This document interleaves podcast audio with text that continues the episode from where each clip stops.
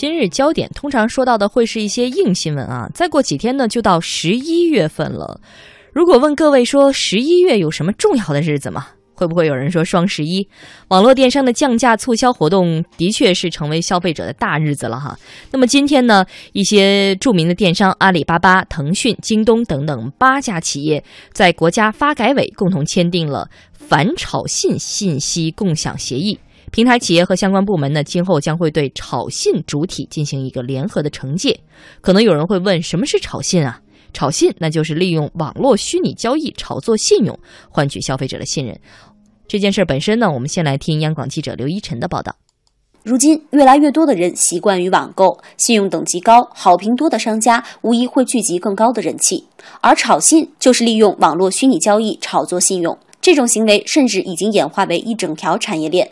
今天，阿里巴巴、腾讯、京东、五八同城、滴滴出行、百度糯米、奇虎三六零、顺丰速运等八家企业在国家发改委共同签订了反炒信信息共享协议，承诺加强内部信用管理，采取更多的措施对炒信行为进行打击。此外，依照协议，各企业还将定期共享信息。国家发改委财经司副司长李聚合：各企业在加强监控监测的基础上，加强记录炒信行为信息。通过全国信用信息共享平台定期共享将炒信行为信息提交国家有关部门。基于全国信用信息共享平台，将建立电子商务领域和分享经济领域炒信行为联合惩戒子系统，将涉嫌违法违规的炒信黑名单推送给相关部门，对炒信主体进行联合惩戒。平台企业在国家有关法律法规的基础上，依据自身协议和内部管理制度，采取联合惩戒，主要有限制新设账户、屏蔽或删除现有账户、查封或删除社交媒体账号、限制网络广告推广等措施。以往打击炒信大多数是电商平台的内部事务，如今为何要有政府力量介入其中呢？对此，李聚合表示：各家平台之间它有一定的竞争关系，呃，既想合作，也有一定关系，有可能组织。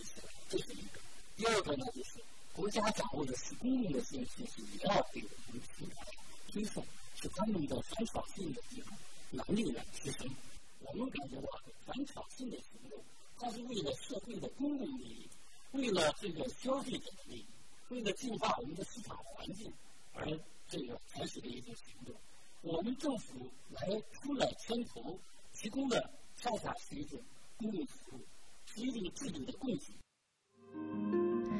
所以今天签的这个协议叫做反炒信信息共享协议，嗯，实际上呢，反的是炒信，也就是，呃，当交易信用越来越重要，商家越来越可以聚集人气的时候呢，虚拟交易信用炒作的这种事情呢，是大家越来越要反对了。那么签了这个协议，虚拟交易信用炒作的这个担心就可以消失吗？嗯，两位。我猜从网购上来讲，肯定都不如我是达人啊。但是对这个事儿，你们怎么看呢？嗯，天元老师，呃，我觉得反炒信这个行动本身是非常必要的，因为我们都知道这个，呃，我也是不是达人，但是我也有也有网购，嗯嗯，呃，有做过网购的人都知道，其实你网购的过程当中，你除了那个可以看这家的这个。信誉之外，其实你基本上没有其他的判断的依据。它不像这个，不像这个实体店哈，看得见摸得着。对，你可以看看它的装修好不好，然后店员这个态度怎么样，然后产品这个这个这个物品的陈列怎么样，你可以判断，哎，这家的实力啊，或者它的信誉啊会怎么样。呃，这还可以判断，网上就几乎没法判断。除了那些照片之外，你照片的真假，你还得靠他的信誉来才能，你才敢相信。对，所以这时候信誉评论的真假也要靠信誉。对对，就得其信誉就非常重要。嗯但如果说有人告诉你说这家信誉这个虽然呈现出来的很高，但是都是刷出来的，那你会觉得这简直就没法办了。你对你对这个各个这个店家，你都不敢相信了。嗯，尽管就是你没有依据了哈，这个暂且不说敢不敢相信，你没有依据了，这是一个很可怕的事情。所以我觉得反炒信这个这个工作当然是非常非常重要。呃，但是我觉得就是两点的，一个就是这个时候拿就说起来这么一件事儿，感觉稍微有点突然哈。哎，怎么想起这么一件事儿来？而且是由政府牵头。对。呃，这个八家啊，我可能这个。两个，一个可能就是说，哎，确实是这个已经到了这个所谓这个网络炒信已经到了一定程度，到了非治理不可的地步了哈，按照我们惯常用的语言。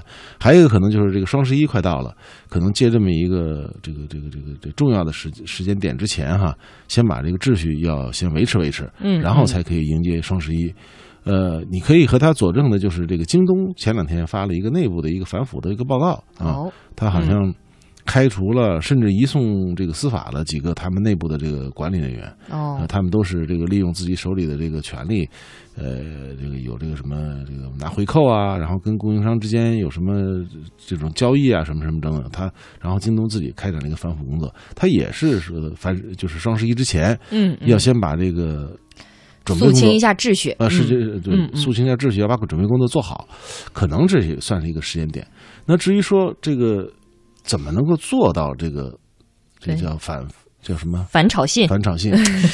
我是觉得我不太了解他们在技术上有什么手段。嗯，我觉得决心下了之后，然后现在又有政府介入。那个政府刚才那个官员说的，我觉得也不错，就是政府可以把自己掌握的一些呃信用记录啊什么这些东西，可以让这个电商来作为参考。嗯，那我觉得这倒也是一个比较，或者说是这个。商家的这个他们的信誉，如果你当一旦发现你有炒信的行为，那么你也可以进入你个人这个个人的征信系统，嗯，也会影响你未来的信用。这个双向的这个，我觉得倒是也这个政府在里面起一定作用也挺好。但除此之外，究竟有什么技术手段，目前还没有看到。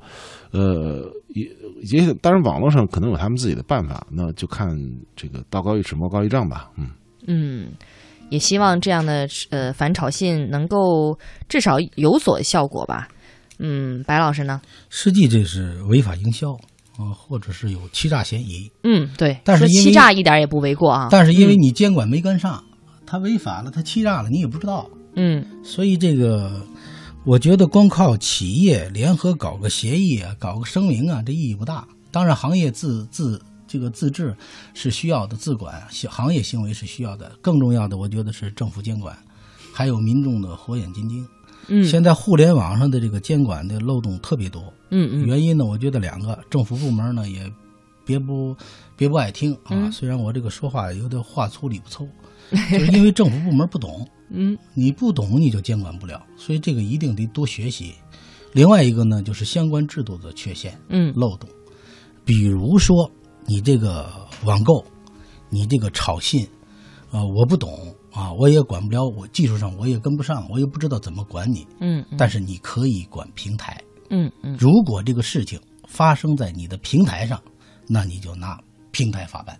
嗯，你平台要负这个责任，不能说，呃，技术上你你又不懂，你又不你管不了，你就把这事儿就不了了之，那不行。那你就说谁干这个事儿，那最后就找你。只要一发现，因为这个还是要相信这个，呃，消费者的力量，是吧？你尤其你这种。购物购物达人，你很快就会发现哦，这个信用有假。那么你要建立一个这种，呃，这叫什么来着？投诉的这种机制啊，反映问题的这通道啊，嗯嗯，要给消费者。